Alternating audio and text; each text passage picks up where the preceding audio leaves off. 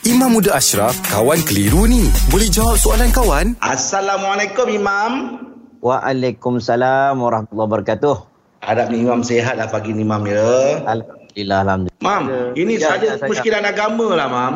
Ha. Ada orang tanya ni, dia kata, apakah hukum lelaki yang mengikat rambutnya seperti wanita Mam? Oh, laki mengikat rambutnya seperti wanita. Baik, pertamanya kita first kali kita kena tengok dulu rambut Nabi macam mana. Ha, kan? Nabi ni hmm. banyak rambut pendek ke banyak rambut panjang? Nabi ni ada jenis-jenis dia. Kalau kita baca Syama'il Muhammadiyah tu dia ada macam adalah di istilah-istilah lah macam kita kita panggil GQ ke GI ke kan. Hmm, ha, macam zaman Nabi dia ada istilah dah wafrah limah jummah dia ada istilah dia. Sebab Hmm. Nabi dia guna rambut dekat bawah telinga. Bawah telinga ada, lepas tu dekat sampai paras dekat lehak ada dan ada sampai paras bahu. Ha, rambut Nabi panjang dan Nabi kalau dia cukup botak, dia cukup botak waktu Nabi tahallul. Tahallul tu maksud Nabi buat haji kan, dah habis haji, habis sa'i tu Nabi akan cukup. Itu Nabi cukup. Jadi rambut Nabi ni menunjukkan sampai uh, ke bahu dan uh, ulama bincang Nabi simpan rambut sampai ke bahu tu adakah uh, sunnah Nabi suruh kita buat macam tu ke ataupun apa dia? Sebagai ulama kata dia bukannya sunnah uh, diarahkan kita begitu. Tetapi Mm-mm. itu adalah sunnah yang Nabi SAW uh, amalkan dekat negara dalam situasi perang, dalam situasi negaranya begitu. Mm. Dipanggil sunnah jibiliyah, sunnah kearaban Nabi SAW. Jadi tak apalah. Bila dah rambut panjang, kita nak tengok pula boleh tak boleh kita ikat rambut. Baik.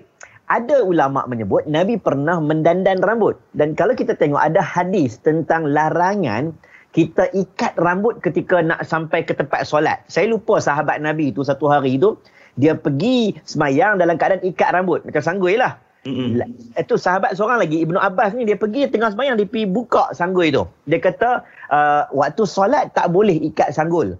Jadi bila ulama tengok keadaan macam ni, ulama kata kalau tengah solat makruh kita ikat rambut. Mm-mm. Kena lepaskan rambut.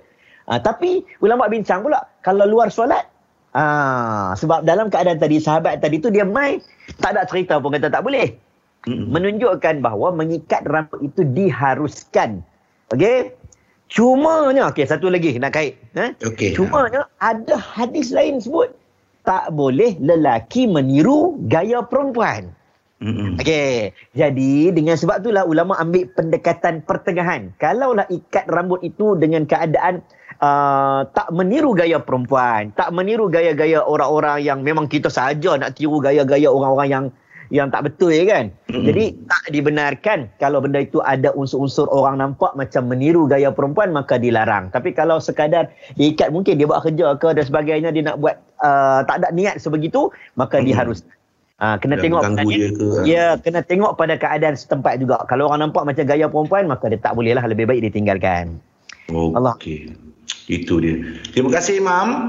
Baik, baik, baik. Alhamdulillah, selesai satu kekeliruan. Anda pun mesti ada soalan kan? Hantarkan sebarang persoalan dan kekeliruan anda ke Sina.my sekarang.